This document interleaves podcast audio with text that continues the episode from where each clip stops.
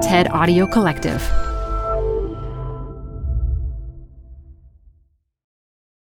This archival episode of Design Matters originally dropped in August of 2022.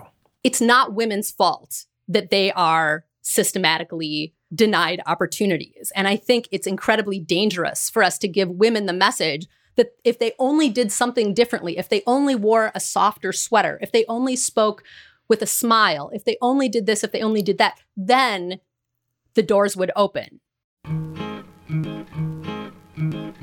From the TED Audio Collective, this is Design Matters with Debbie Millman. For 18 years, Debbie Millman has been talking with designers and other creative people about what they do, how they got to be who they are, and what they're thinking about and working on. On this episode, Jessica Nordell talks about how implicit biases shape our world in negative ways. We need to solve the problem of the expression of bias. That's where the work needs to be done. Hey everyone, I have some exciting news. For the first time ever, Design Matters is going on tour. This September 18th through the 21st, On Air presents Design Matters Live with me, Roxane Gay, and some very, very special guests. We're doing shows in New York, Boston, Washington, D.C., and Philadelphia. Design Matters has always been about the people I interview and their stories, but it is also about how we all come together through creativity. If you want to join us, you can get your tickets today at onairpresents.com. There are general admission seats and VIP packages that include a meet and greet with me and Roxane, plus our books and all kinds of other design treats. We'll be announcing our special guests soon, so stay tuned in the podcast and on my social channels. Again, it's September 18th through the 21st in New York, Boston, Washington, D.C., and Philadelphia, and tickets are available at onairpresents.com. Hope to see you there. Hi, I'm Frances Frei. And I'm Anne Morriss. And we are the hosts of a new TED podcast called Fixable. We've helped leaders at some of the world's most competitive companies solve all kinds of problems. On our show, we'll pull back the curtain and give you the type of honest, unfiltered advice we usually reserve for top executives. Maybe you have a coworker with boundary issues, or you want to know how to inspire and motivate your team. No problem is too big or too small. Give us a call and we'll help you solve the problems you're stuck on. Find Fixable wherever you listen to podcasts. Last year, science and cultural journalist Jessica Nordell published her first book, and it's more timely and relevant than ever now. It's called The End of Bias A Beginning How We Eliminate Unconscious Bias and Create a More Just World. The science of how we think without really thinking, and what we can do to change the pernicious patterns of thought. We're going to talk about that and about her broad and varied career. She was once a staff comedy writer for a Prairie Home Companion, and she's produced literary radio shows, and she's also worked with Krista Tippett on her podcast On Being. Her science journalism has been published in the New York Times, The Atlantic, and other publications. And yes, she is also a poet and an essayist. Jessica Nordell, welcome to Design Matters. Thank you so much for having me. Oh, my absolute pleasure. Jessica, I understand you are a direct descendant of the very last woman to be tried for witchcraft in the state of Massachusetts. How did you discover this? yes. So, when I was working on research for the book, The End of Bias, I took a detour into genealogy because I really wanted to understand how my own story fit into the story of this country and the inheritances that we have received racial inheritances, gender inheritances, patriarchal inheritances. And so I really wanted to understand more about where I came from. And I found some boxes in my mother's home that she had been sent by a distant cousin. And while I was going through those boxes, I found the story of this woman who is my, I think, 11th great grandmother and was tried for witchcraft three times in Massachusetts, um, acquitted each time. And after the third time, she got the hell out of Massachusetts and escaped to New York with her family. She and her daughter were both tried for witchcraft. Do you know why? Do you know what powers they seem to have? The woman, I believe her her moniker was the Witch of Wallingford. Wow. Yeah, she and her daughter were accused of having some kind of impact on other women in the town. They were affecting them, making them sick, and were accused of witchcraft as a result. Um, let's talk a little bit about your more recent background. you were born in Los Angeles to parents you've described as a surfer and a conscientious objector, um, but were raised in Green Bay, Wisconsin, where you said your house was halfway between a cemetery and a prison. so, what was that like? Yeah, you know, my um, my mom is from L.A., my dad is from New York, and they compromised in the middle of the country. Yeah, compromise. Um, they they moved to Green Bay, Wisconsin, without any personal connections or family or anything like that, and it was a both very strange place to grow up and a very normal place to grow up. I mean, it was kind of this quintessential small town existence big families, everybody knows everybody else. But it was a strange place to grow up for me because um, I'm Jewish and there were like very few Jews, if any, in Green Bay. So I was always this sort of like weird, dark haired, you know, nerdy kid in a room of blonde, blue eyed, you know, children. Um, so grew up always being a bit on the outside, I think, as a result, which in some ways, you know, was a really use- useful training for the rest of life. Who was the conscientious objector and who was the surfer?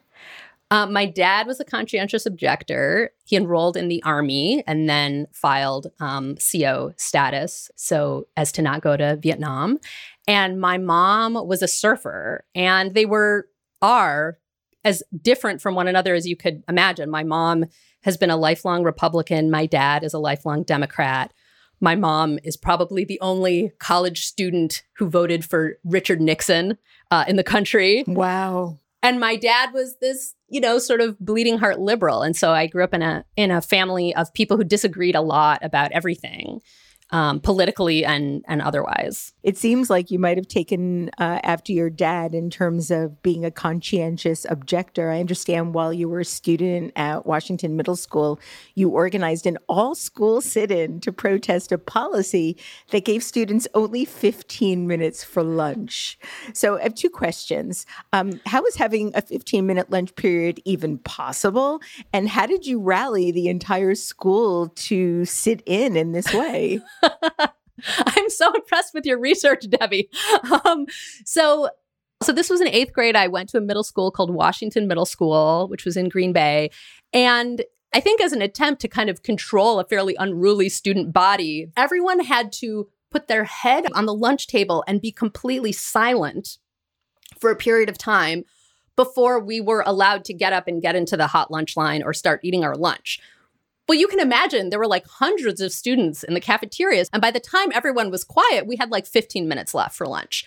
So I thought that this was insane and totally unjust. I pulled together a group of friends and we went from table to table and explained to these different students that we thought this was unjust. And if they agreed with us, they should sit in at the end of lunch for the amount of time that we should have had.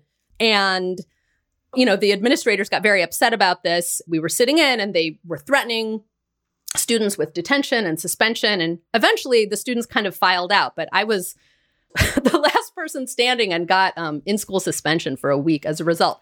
But we did get the policy change. Brava. well, by the time you went to high school, you were an active member of the debate and the forensics teams.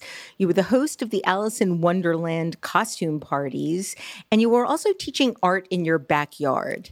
Where did this range of interests come from? Oh my gosh. Um you know, I think I was always just like a very curious kid. I was a big reader. In high school, debate and forensics was an amazing outlet because Green Bay is a very small town and debate and forensics gave me the opportunity to travel all over the state of Wisconsin and meet other kids, like meet people. I mean, this was like pre internet, right? So it was very hard to connect outside of your own little milieu. That's actually how I learned to write was writing letters to these friends because we would write each other letters and try to entertain each other and make each other laugh and that was that was the main form of communication. You wrote a marvelous essay in the book, Before the Mortgage Real Stories of Brazen Loves, Broken Leases, and the Perplexing Pursuit of Adulthood, titled Another One Rides the Cometbus, in which you share an epiphany after discovering Aaron Cometbus's zine while you were still in high school. And I want to read a paragraph that you wrote because I think it's just magnificent. In it, you state the following. But then, every once in a while, apropos of almost nothing, a feeling would bloom in my chest. I'd be sitting on my bed listening to a rock song, and a flame would swirl up and go skittering along the length of my bones. There was something else out there. I felt it something sparkly, concentrated, dazzling. Things were supposed to glow. Things were supposed to, I don't know, happen. It had only been a couple of years since I'd shown up at school wearing a green sweatsuit with dinosaurs emblazoned on it in puffy paint, a major strategic error, but that's another story. And already childhood was fading out of view. I was halfway down the muddy footpath between being a kid and something else. What? Glory, beauty, heat death, said the days. Orthodontia, said my mother. But now, here it was, exploding out from the pages of Cometbus number 24. That was something else. First of all, I love that paragraph and so encapsulates that feeling of being a teenager and wondering, what can I be? How did you discover Cometbus? How did it impact you? And also, can you eh, describe the zine and and and share what it was, what it meant to you? Oh, I love I love this question. Um, I came across Cometbus through uh, the channel of Sassy Magazine from the late mm, 80s. Remember that? Wasn't 90s. that Jane Pratt who was the editor? The Jane Pratt yeah, era, yes. Yeah. Which was sort of like this proto feminist yep. teen magazine, right? Yep. And they had i think they had a feature called like zine corner mm. which would just feature a different zine every every month. And you could get Cometbus for a dollar. So i sent a dollar in to the post office box and got this zine. And i i can't overstate how impactful it was for me because like i said i mean i grew up in this very small town. There there just wasn't a lot going on. And this zine was like a window it was a portal into an adulthood that I didn't know existed. It was an adulthood of people who were living these outrageous lives, kind of on the fringes of society, you know, dumpster diving and uh, you know, auditing random university classes while living in like hippie communes in the Bay Area. I mean, it was just like a world that I'd never, that I didn't know anything about. And so for me, it painted a picture of an adulthood that was an adulthood of creativity and wonder and mystery and magic. And it made me feel excited, you know, excited for like becoming an adult and gave me a feeling of possibility and, um, yeah, and wonder. What made you decide to go to the Massachusetts Institute of Technology and study physics. So part of it was like a just a, a real passion for trying to understand the laws of the universe and how you know the kind of beauty and elegance of of of the world that we see around us. That that's one reason, but I think it would be dishonest if I didn't also acknowledge that there was a part of me I think that was really influenced by deeply internalized patriarchal ideas and misogyny that that said in some kind of whisper that activities that were more associated with masculinity with men with the male world were more valuable and were more worthwhile than the kind of activities that spoke to my heart of of writing and art and music and and language. And so I, I, think they were both present. Honestly, there was like part of me that was really genuinely very curious and excited and and wanting to understand that the world in that way. And then I think there was part of me that sort of suppressed some of my other interests at that age before, you know, before kind of the lifelong unpacking of of internalized sexism. You must have been pretty good at physics to get into MIT, especially since then you also transferred to Harvard. So you have a degree in physics from Harvard University. What were you thinking at that time you were going to do with it? You know, I I started out um, at MIT thinking I would go into science and and transferred where to Harvard where I I finished my physics degree but I started taking classes in all of these other fields that I was interested in. And so I mean I really didn't know where I was headed but I I knew that I needed to be involved in something with the humanities as well as the sciences.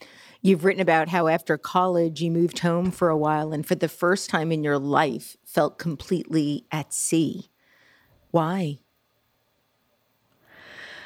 Yeah, the first time, but not the last well, time. Yeah. My goodness. How many times? Waving from the um, boat. right. I was completely lost when I graduated from college. It took me many, many years to learn that there's a career for curious people and it's called journalism. you actually get paid to learn things, which is amazing. But I didn't know that at the time. I didn't have any experience with it. And I I was clinically depressed by the end of college and moved home because I didn't know what else to do. Um, and it wasn't the last time that I I had sort of a, a crisis of um, you know meaning and and identity, but yeah, it was the first of several, I would say, restarts um, to try to really figure out what I was meant to do and how I was meant to live in the world. But shortly thereafter, you decided to go back to school and get a certificate in fine and studio arts from the Minneapolis College of Art and Design. After receiving your certificate, you got a job as a staff comedy writer for Garrison Keillor's live radio variety show a prairie home companion. And you also ended up being an extra in the film that was made after with Meryl Streep and Lily Tomlin. I watched it trying to find you. I couldn't. Um, but I'm wondering, how did you get that job from going from a degree at Harvard with in physics to then a certificate in fine art to staff comedy writer? so the whole sort of the through line i feel like of my of my life has been writing you know the whole time i was I was writing. I was, I mean, not in a professional way, but I was like writing letters and uh, developing these deep relationships with people through language. And when I was looking for a job after I'd moved to Minneapolis, I saw that th- there was a writing job available at Minnesota Public Radio. I didn't know actually that it was for Prairie Home Companion. It just said, you know, staff writer position. And I thought, well, I love public radio. What could be better than a staff writer position? I'll, I'll apply. And then as through the application process, I I learned that it was for this show, Prairie Home Companion, and I was like, huh, okay, well, I'll give it a whirl. And they asked for some sample sketches, so I wrote some sample sketches. One of the ones I turned in was like a a call-in show where the Supreme to the Supreme Court, where like the Supreme Court answered like listeners call-in questions or something. Oh like my that. God, that would be good now. Wow. For any right? producers that are listening, Jessica Nordell has an idea for a show. yeah, and then one thing led to another and and I got hired. So it was kind of my first real job that had that paid a salary. I remember what, the first thing I did with my first paycheck was purchase a, a mattress, so I was no longer sleeping on a futon. That's always a nice rite of passage. Absolutely. While you were there, you co created and produced the five part interview series, Literary Friendships, featuring writer pairs, including Michael Chabon and Ayelet Waldman, Michael Cunningham, Marie Howe, Robert Bly, and Donald Hall, among many others. And for that work, you won a Gracie Award for Outstanding National Magazine Program. Congratulations. That's a hard award to win. Thank you.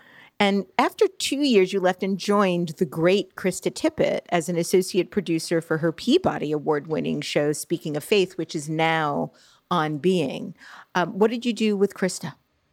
I was an associate producer, so I researched um, guests and helped put together interview questions, um, helped with editing sessions. It was a pretty small crew there. I think at that point, we were still the show was still part of Minnesota Public Radio. And I think there were maybe five or six people on staff. So it was kind of all hands on deck. And um, yeah, it was a great experience. This next part of your life um, really excited me. You decided to go back to school to obtain an MFA in poetry from the University of Wisconsin Madison, where you were the Martha Meier Renk Distinguished Poetry Fellow and received an award in the Alana Carmel Writing Program. Now, after studying physics and working in comedy in public radio, what made you decide to choose poetry? Um, poetry has been very important to me since age 13 or 14, uh, which is when I first encountered the great Adrienne Rich, who has just been a huge influence on my life. Maybe there's something special about age 13 or 14 when kind of like the portals open and everything comes in. That was the time when I experienced Cometbus and um, kind of got exposed to a lot of the world. And it was a moment when um, her book, Atlas of a Difficult World, had just come out. And I happened to read a couple of her poems um, in a magazine and was just completely entranced. Um, I heard about these incredible MFA programs where you like get paid to spend a couple of years working on poetry and reading it and writing it, and it sounded incredible. So, so that's what I did next. Your poetry has appeared in Field and Speakeasy magazine. It was also included in the Best New Poets of 2015, which and, and, those poems were chosen by Tracy K. Smith, published by University of Virginia Press. And I'm wondering if if you could read the poem that's included in in that book. It's a book, a poem called "Girl Running," and I think it's it's really beautiful. Yeah, absolutely. Along the edge of the park, a girl is running barefoot at the top of a ledge. The girl is four or five. The ledge is six inches wide. She's moving fast. The trees are rising behind her like dense green thunderheads. On each side of her, pigeons burble and break, pedaling backward in air. She runs past the screech of the occupied sandlot, the voices split open, distorted in heat. She pulls past the ice cream truck, struck to a stuttering blaze, the screak and crawl of the street. The sun is warming the limestone she runs on. The wind is lapping the grit from her body. And the flanks of the truck flicker heatless and dumb as the televised blitz of a city. The meters are flashing their blank exhortations. The sun is pitched like a snare, beating time. Don't speak to her. If she keeps her eyes on the stone, she can run this way for a long time. Oh, goosebumps. Are you still writing poetry, Jessica? Hmm. I have not written a lot of poetry. Um I'm trying to decide how much how much to share. Um and we don't have to. It's entirely yeah, up to you. No, I'm I'm happy to. Um yeah, about 10 years ago, I experienced a a pretty uh, severe mental health crisis and over the year or two that it that it took to recover from that i found it increasingly hard to access poetry poetry is a little bit like a a very shy guest a very kind of shy and honored guest and I feel like one has to kind of prepare a welcome for poetry to arrive in one's spirit and heart. And I I found that very difficult to do. And so I try to bring poetry into all the writing that I do now. And I am working on kind of opening those gates again. Good. I I I could feel the poetry in your writing. And I want to talk to you about the writing that you're currently doing but it makes me happy to think that you might be writing poetry again. I've talked to Elizabeth Alexander about the sort of going back and forth between writing poetry and being a poet. You're always a poet. It's just a matter of whether or not you're writing the poetry. Hmm. I think that's true. Yeah. Um, you taught writing, you taught poetry in the Oak Hill Correctional Institution as you were transitioning to full time writing. You also worked as a branding and business innovation consultant, which I was really um, surprised but also delighted by. Um, you initially, while you were struggling to be able to work as a full time writer, you write about how you pitched ideas to editors at national magazines and, and mostly got no response. Discouraged, you decided to conduct an experiment with your name. Tell us what you did. Yeah, this was a um this was gosh, probably 2005 or 2006. As you as you say, I, I was trying to to kind of break into national publications, not having any luck, just having silent, you know, sending out cold queries and just having no response at all. And there was a particular essay that I had been working on, I was really proud of, and it was tied to like a particular event that was happening. And so it had a kind of a short window of relevance. And I wasn't getting any response, and I knew that the window was closing. And if it wasn't picked up by somewhere, it would just die a, a slow, sad death. So I kind of in a moment of desperation, I created a new email inbox for myself. I sent out the same essay using the initials JD. So I presented myself as JD Nordell instead of Jessica Nordell and sent it to the same outlets. And that piece was accepted within a couple of hours and published. And it started my career, really, as a journalist. It was the first time my my my work was kind of brought to a larger audience. And I had a dilemma like do I continue to use this pseudonym? Is there something dishonest about it if I am not actually presenting myself as JD in my actual life. This is just something I'm using to, you know, to to get editors' attention. And I I used it for a few years actually. And then eventually I I just couldn't do it anymore. It didn't feel authentic to who I was. And so I thought, well, I'll I'll just submit as Jessica and if I go back to hearing nothing then so be it. But that was sort of the first big moment of true confrontation with with with gender bias in a very undeniable way. You say that essay started your career. What essay was that? That was an essay about actually circling back earlier, it was an essay about appearing as an extra in the Prairie Home Companion oh, movie. Okay, yes, I read that piece. That was a great piece. Really terrific Thank piece. Um, since then, your essays have appeared in the New York Times and Slate, Salon, many other prestigious publications, and you've written how that experience gave you the sort of firsthand opportunity to see how bias and its flip side, advantage, are dynamic and penetrating forces transforming their recipients from the inside just as they strike from the outside. Those are your words. And mm-hmm. as a white woman, you've been writing about bias for close to 15 years. What mm-hmm. motivated you to dedicate yourself to this topic? I think, you know, the door was cracked open for me by the experience we just talked about, as well as my experience in the workplace, my experiences as a woman in the workplace. Um, I worked for uh, I worked in the marketing and branding field for a while as I was, you know, making my circuitous way as a writer. And the experience, some of the experiences I had were so infuriating, but also felt paralyzing. Like I didn't know how to get out of this box um, in which I felt that my my work was was undervalued compared to my male colleagues. I remember having a particular experience where I had I worked on a project for a particular client and the sales at this particular event went were like 30 times as as great after I worked on this project as they had been before.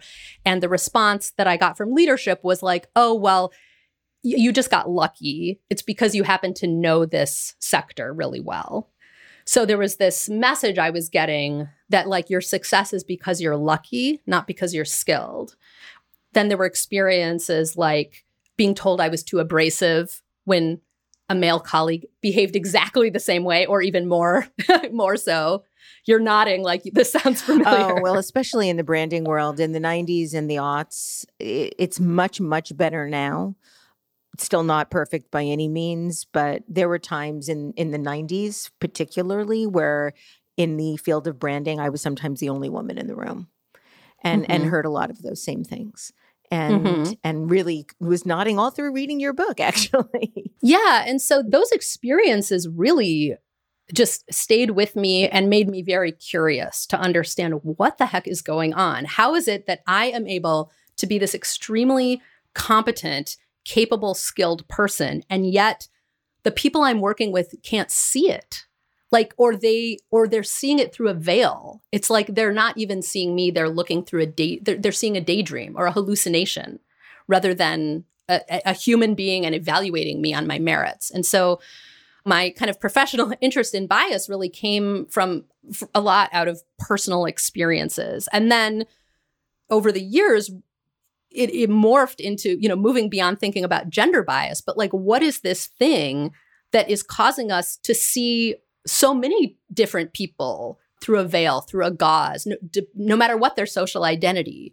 This has been kind of like my driving question for the last like many years. Yeah, you know, it's interesting when in the 90s, particularly in the 90s, when I was experiencing that, I never really saw it as gender bias.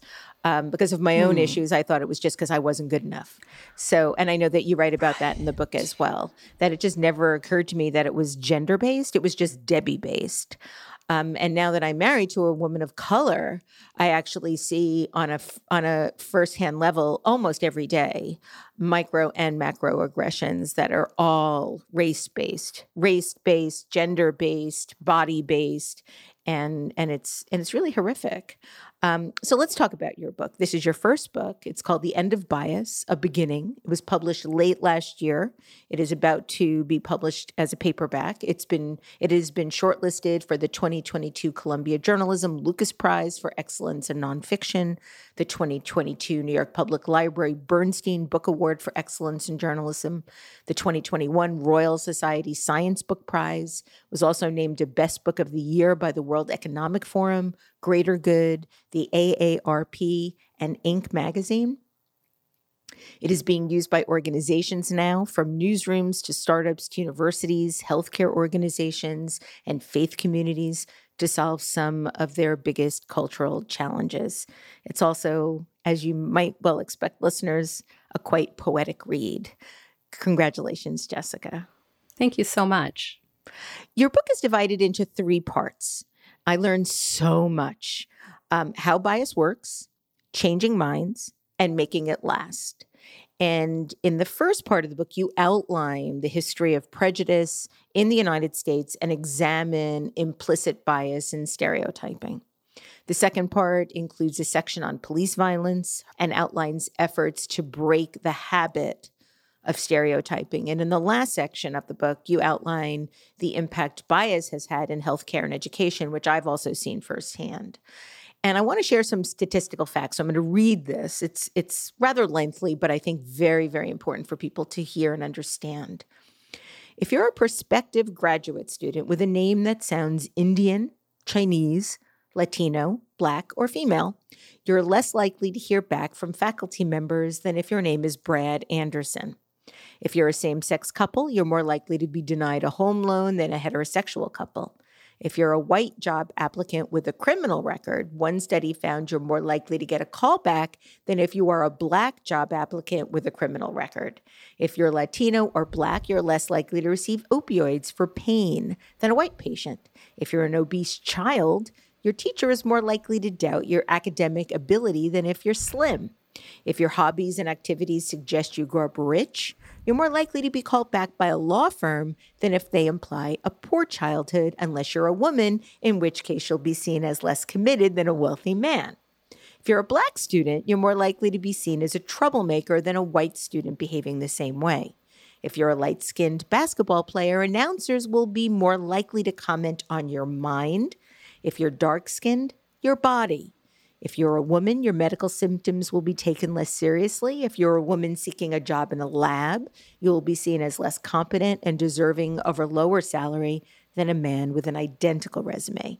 Pursuing an academic fellowship, one study found you must be 2.5 times as productive as a man to be rated equally competent. Just need to let that sit there for a moment. Jessica, how much of this behavior do you believe is intentional? Mm, that is such a good question, Debbie. this is something that I have wrestled with over over the course of researching and writing this book. Really, this question. The the psychology field tends to sort of group bias into two categories: conscious, intentional bias, which is you know overt prejudice, overt racism, sexism, white nationalism, things like this, and then there's unconscious or implicit bias, which is unintentional, spontaneous, automatic. It happens outside of our conscious awareness.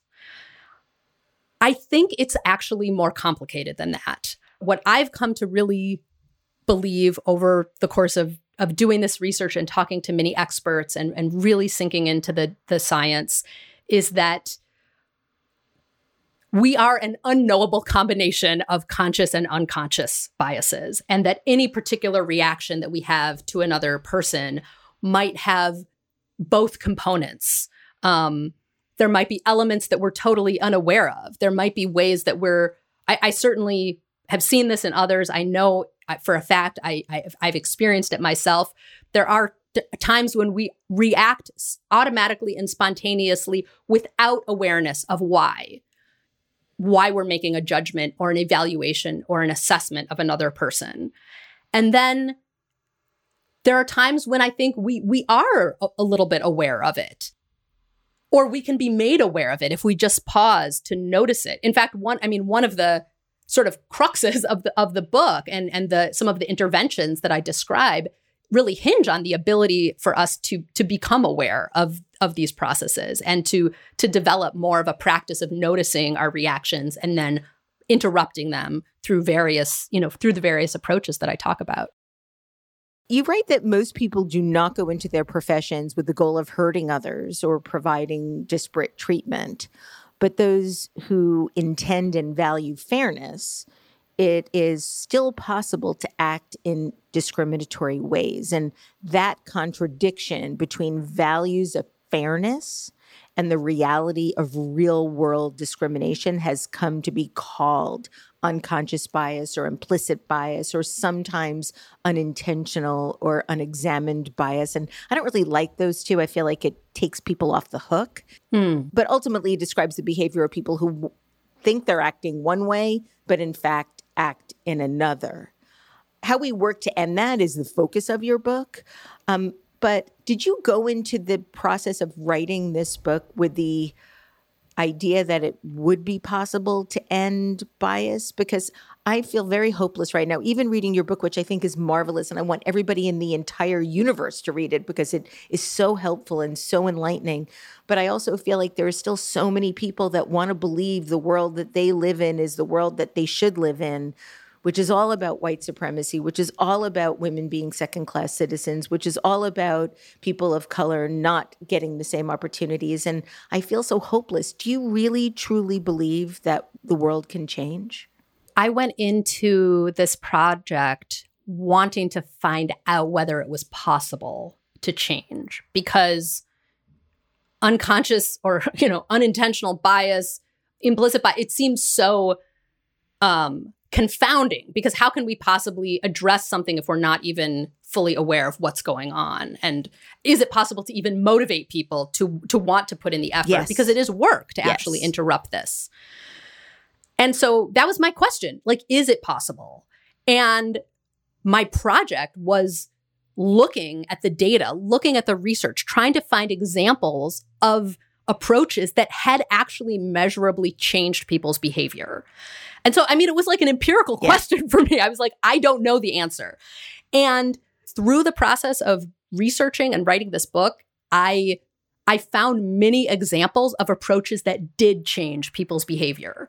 There are approaches that, believe it or not, have changed police behavior. There are approaches that have changed doctors' behavior to eliminate disparities. There are approaches that have changed teachers' behavior to decrease the disparities in suspensions between white students and non-white students.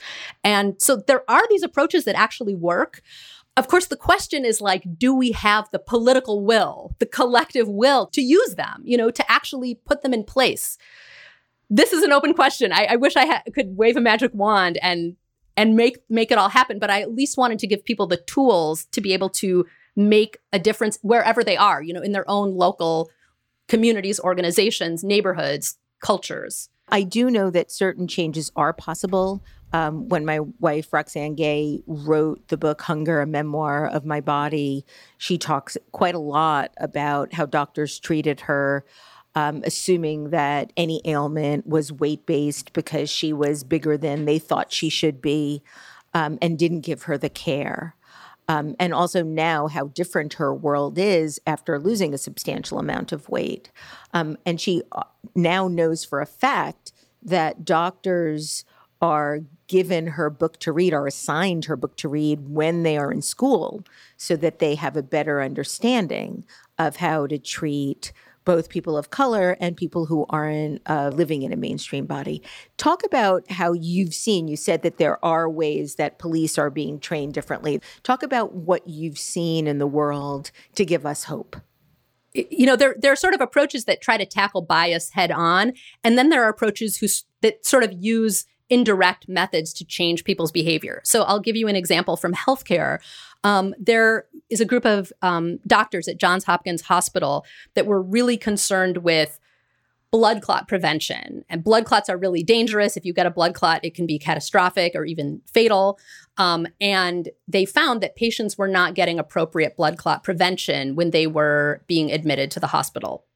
And so they developed um, a computerized checklist that took doctors through a series of systematic questions for every patient to determine whether they should receive blood clot prevention or not. Interestingly, this wasn't actually intended to reduce disparities at all. They were just trying to kind of improve blood clot prevention for everybody. But later, when they went back and analyzed the data, they found that it had eliminated the disparities between the prevention that men and women were getting.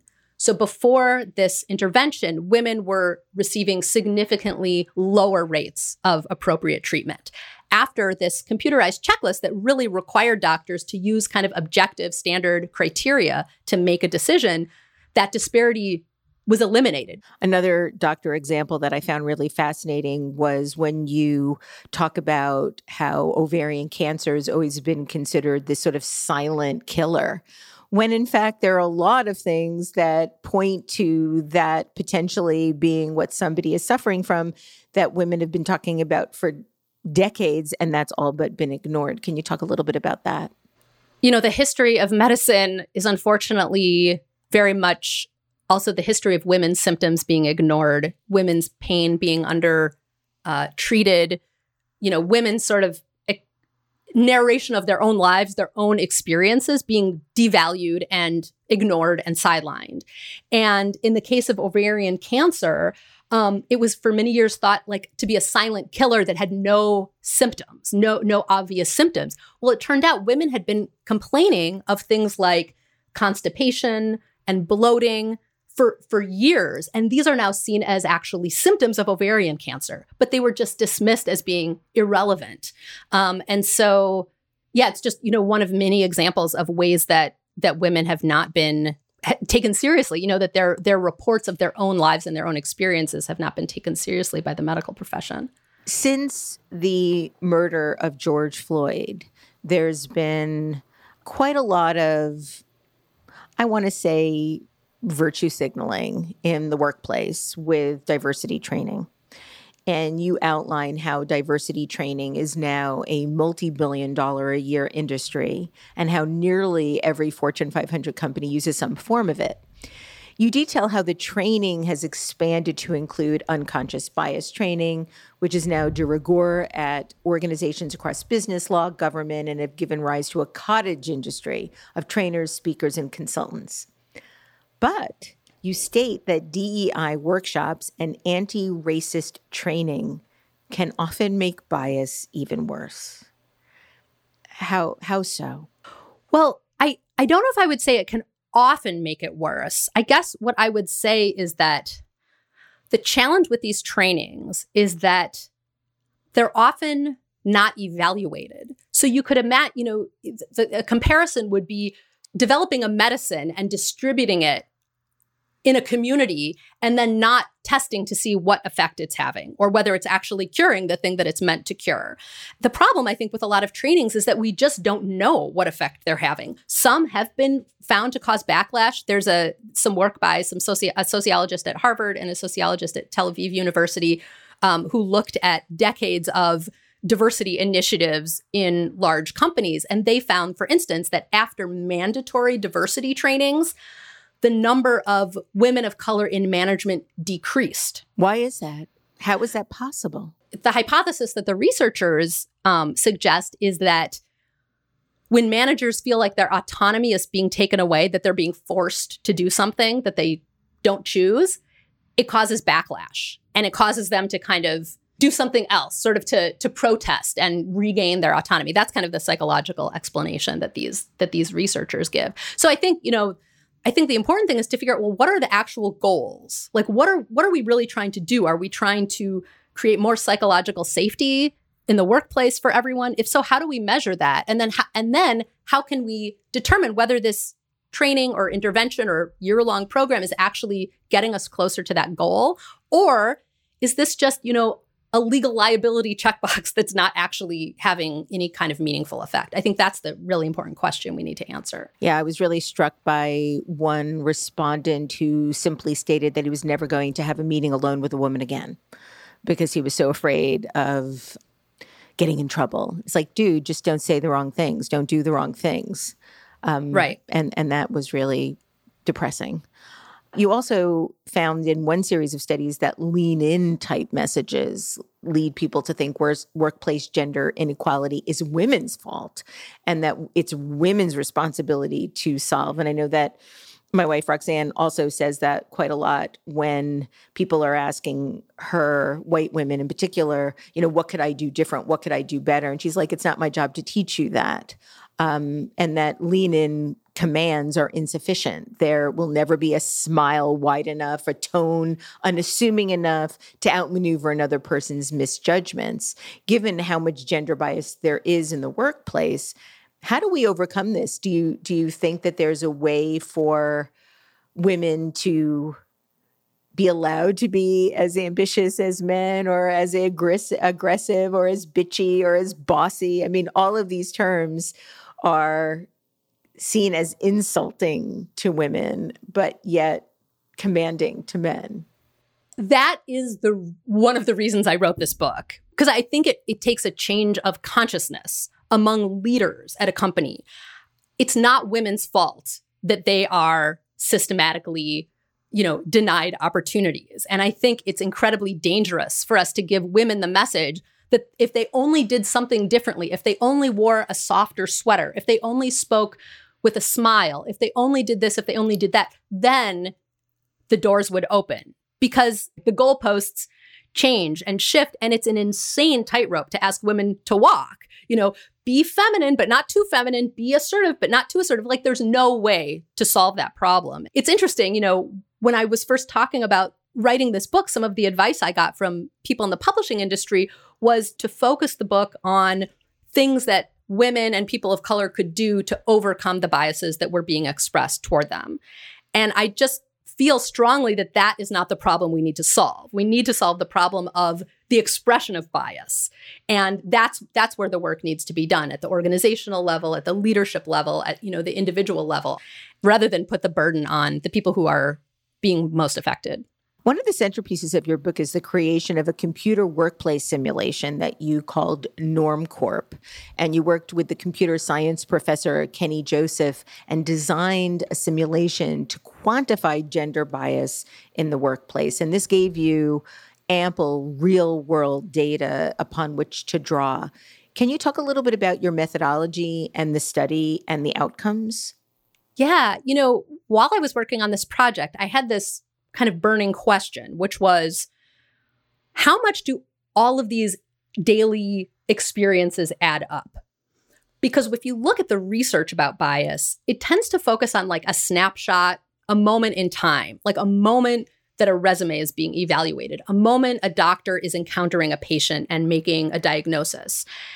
And the truth is, like, bias doesn't just happen once or twice it happens continuously i mean as as you've described with you know experiencing life alongside roxane like you're seeing this daily accumulation of microaggressions and biases and what i couldn't find was sort of a quantification of the impact of these experiences over a long period of time, which is how they're actually experienced in the real world.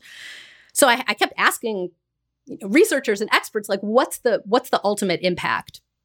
And no one really had an answer. And so I approached a computer scientist about collaborating with me to create a computer simulation called an agent based model, where you create these sort of individual agents who interact with one another over time according to really simple rules. And then you watch what happens in the simulation.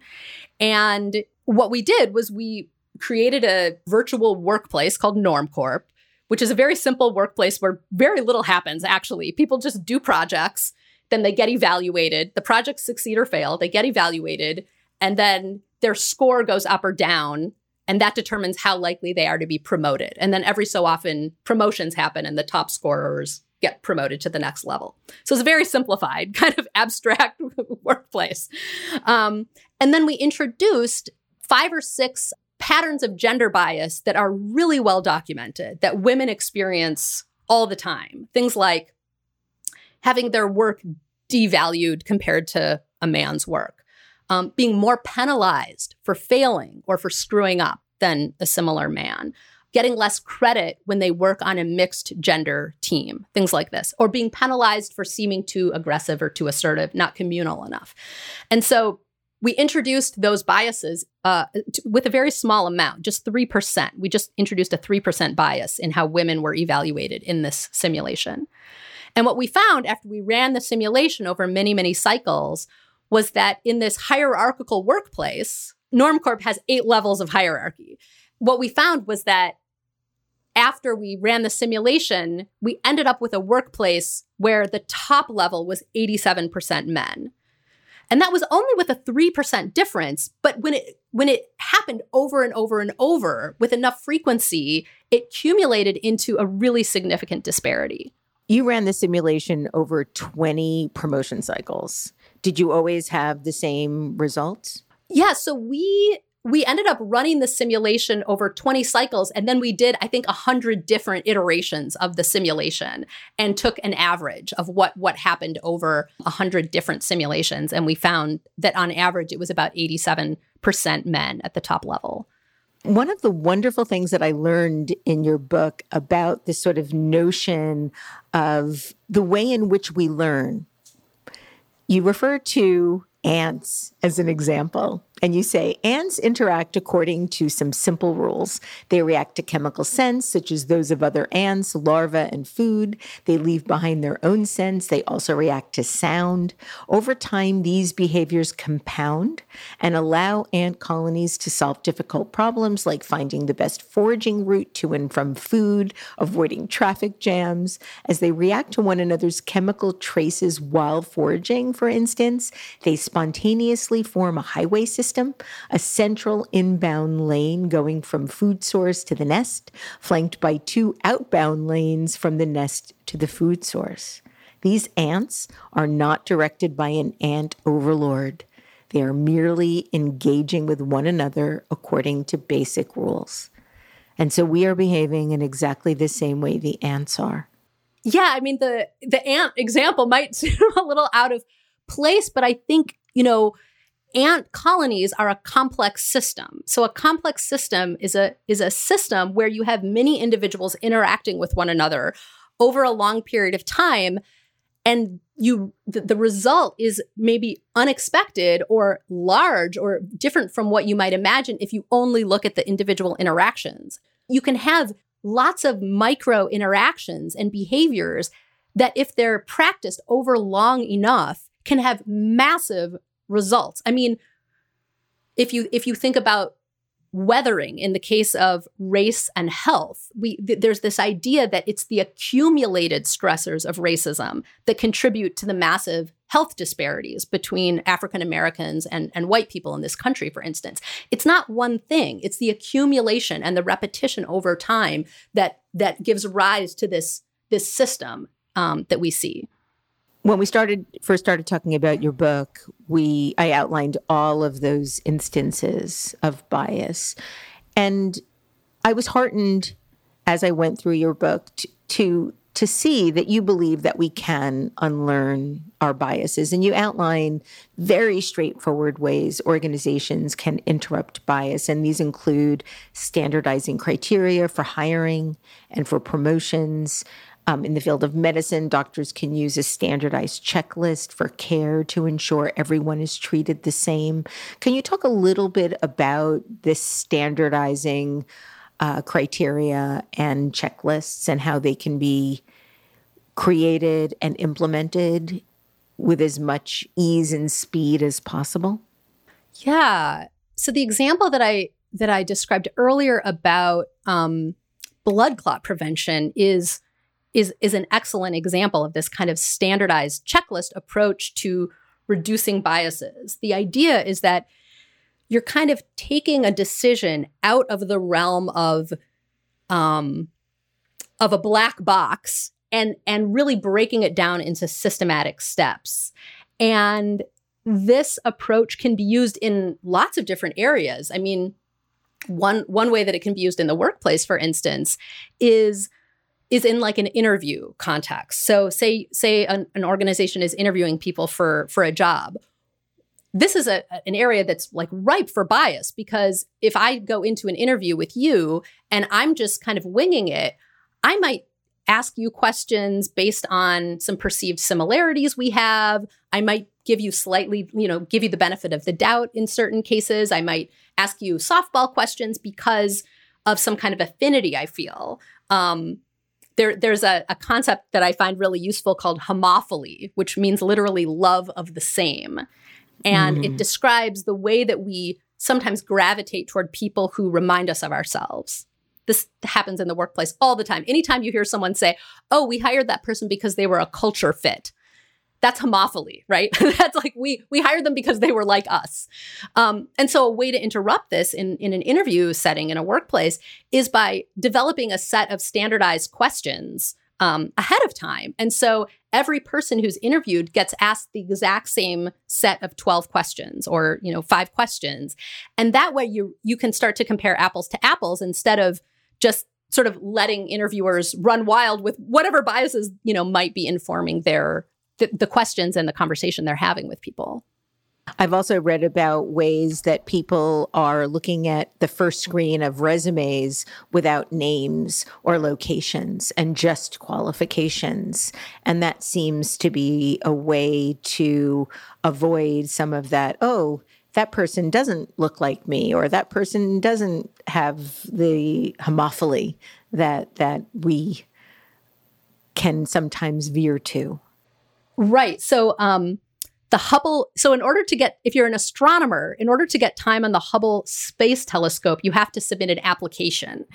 And the committee has started to remove identifiers from the application of astronomers to use the Hubble Space Telescope. And an analysis of more than 15,000 applicants over 16 years found that before they removed the identifiers from the applications, men's proposals were accepted at a higher rate than women's. But after they removed the names from the applications, the disparity actually reversed. Women, women's applications were accepted at a higher rate than men's. Hmm, wonder what that means. I mean, I think often it's that you know if if a particular group has has had more obstacles, you know, has had faced more hurdles in order to get to a certain level, um, they might you know they they might have had to have more accomplishments in order to get to that level are there any places that you found where there's been an aggregation of these types of standardized criteria for questions, for interviews, for checklists? Is there a place, a repository where people can go to learn about how to create these more standardized lists and criteria.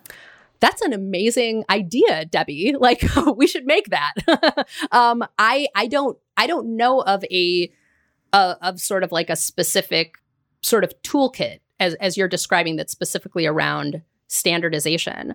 I'm actually working. I'm I'm partnering with um, a researcher right now to look at checklist approaches in medicine and try to reanalyze um, studies to see if they're if they're if this pattern is holding true with lots of different studies, whether checklists are actually eliminating um, gender and racial disparities across different um, a- a- across different medical studies. So we'll, we'll hopefully know more soon. You know, I do think that this type of systemic change is going to require that individuals think that they could make a difference, that they can look at their unconscious bias or their bias and begin to take steps to to make changes. And and that needs to be something that has to be very conscious. For those that are listening to the show today what would be one or two things that you think that anybody could do on an individual basis to confront or become more aware of their unconscious bias and make small or large changes to begin to behave differently in the world you know, I think the very first step is to begin practicing noticing the assumptions and predictions that come up in one's own mind when encountering another person, particularly a person across some kind of social difference. And it sounds really easy, like, oh, just notice what's happening. It's really hard it takes mm. a lot of practice because yeah. it's a habit. You know, it's something we've been so conditioned to do. So, developing the muscle of notice, just no, first noticing what is coming to mind when I encounter this person. What am I expecting from this person? What am I predicting? What kinds of assumptions am I making about this person's background, their future, their behavior, anything? Because once you start to notice then that is like the golden key because then you can interrupt it. Then you can pause and ask yourself, wait a second. Do I know for sure that that's what that person is talking about? Is that's where they're coming from? That's what they're going to do. That that's what they intend. Um, that's like the first step of human agency, of freedom, being able to actually see what's happening in your own mind. So I think that's that that's a really good first step. Another thing that I would suggest to everyone is learn history. This is, I think, a really under uh, under researched approach, but I, I, I, there are a couple of um, studies that suggest that learning history, learning about discrimination in the past, helps us see it in the present and be able to perceive it and understand it better in the present. And I certainly found this to be the case in my own work. I mean, the more I understood the way the policies and practices of the past affected people of the past, the, the better I was able to really understand the present and how those patterns from the past live on in the present. Um, medical racism, for instance, the kind of scientific racism that was pervasive in the 19th century was codified in medical journals. I mean, these were professional academic medical journals that systematically, you know, disregarded African Americans and saw them as debilitated and, you know, less human. And and this was taught to doctors. So I think, you know, that's just like one little slice of history that if we un- if we understand it, we can start to appreciate our present situation so much better. So I would encourage everyone to to do as much as they can to understand um, the discrimination of the past. You've said you've come to see bias as a kind of soul violence, an attack not just on the material conditions of one's life, but an assault on one's sense of self. How do you feel you were changed over the course of your research and, and writing this book? It was a transformative experience for me. It forced me to see how deeply I'd been conditioned by false beliefs about every group in our society. Women, African American people, people of different religions and ages. And, you know, one of the things I did over the course of researching the book was was try to find out where these ideas came from originally. Like where did patriarchy come from? Where did racism come from? One of the things that changed me the most was understanding the way these ideas were developed at specific moments in human history. They're not like ideas that have been with us forever. They're not natural. They're not supernatural. They're not you know inevitable. They're they're human. No they're constructs. Yeah they are constructs. They're human inventions. And for me really seeing the way that these are human inventions kind of loosened their grip on me. I began to see them as human creations you know like like the automobile. This is mm-hmm. not you know something that we you know was just dropped from the heavens. It was something that humans built. And so yeah they're just bad ideas. They're lies. They're lies. And so not just understanding that, but grasping that in the sense that Claudia Rankine talks about the difference between understanding that how the bigotry of the past affects us and grasping it, really grasping that, I think was was transformative in that it the grip of those ideas began to loosen more and more. You stated that when you began The End of Bias, you thought you were writing a work of science, but as you worked on it, the original plan dissolved. And I'm wondering if you can talk about how and in what way that happened. You know, I began the project thinking, like most of us do, I think, I'm probably a little less biased than everyone else. I'm probably a little more objective than everybody else. I thought if I if I can just find the best interventions, the best approaches, the best science and synthesize that and share that in the most engaging way possible, then I can just kind of de- deliver this tool. What I found very quickly when I began the project was that every bias that I saw out in the world was living inside me, and that I couldn't write a book with authenticity and sincerity if I didn't address it in me also. So it became this kind of like dual project of like, you know, research and reporting and writing, and also like deep internal work and struggle and questioning and making mistakes and screwing up and trying to repair over and over. Well, thank you for doing that work because I know that initially there was someone that very early on in your writing suggested that your work was paternalistic. And I know that that was something that hurt you, but then it gave you the opportunity to look inward. How did that hmm. change your your approach? You know, when when my own work was was described that way by people that I respected, I I responded, I think, the way a lot of us do when we're sort of called out on something that we haven't seen in ourselves. I got really defensive. I got angry. I did a lot of justifying. I realized that that was a grief reaction anger, denial, bargaining. Mm. That was grief. And yeah, yeah. I think under profound anger is always grief. Yes. And I think that, you know, I think I was grieving some kind of lost innocence. You know, I thought that I was one kind of person. And what I found was that there was, there were sort of ugly sides of my own, you know, mind and heart that I, that I hadn't seen before. But I came to see that as a huge gift because it allowed me the opportunity to see things I hadn't seen about my own thinking, my own the, the racism that I had internalized from our culture, the sexism I had internalized from our culture.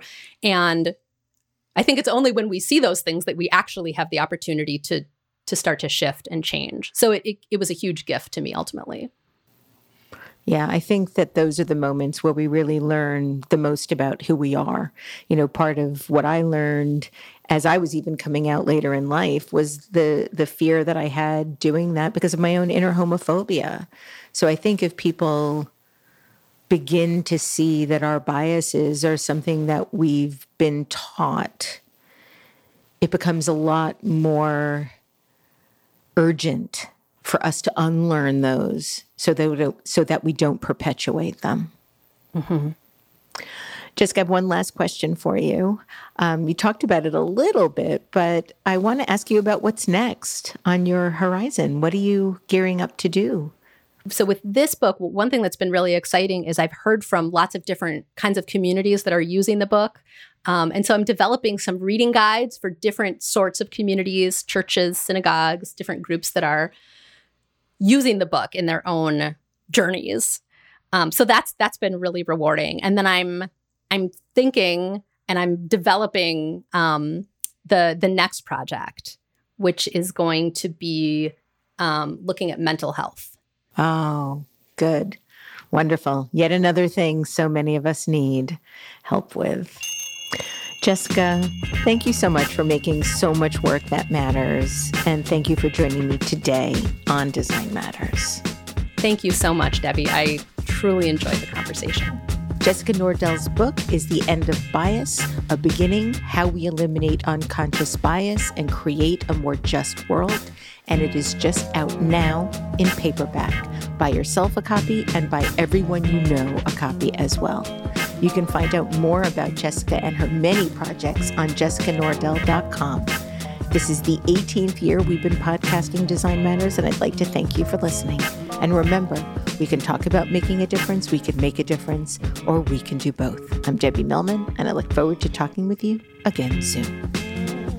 Design Matters is produced for the TED Audio Collective by Curtis Fox Productions. The interviews are usually recorded at the School of Visual Arts in New York City, the first and longest running branding program in the world.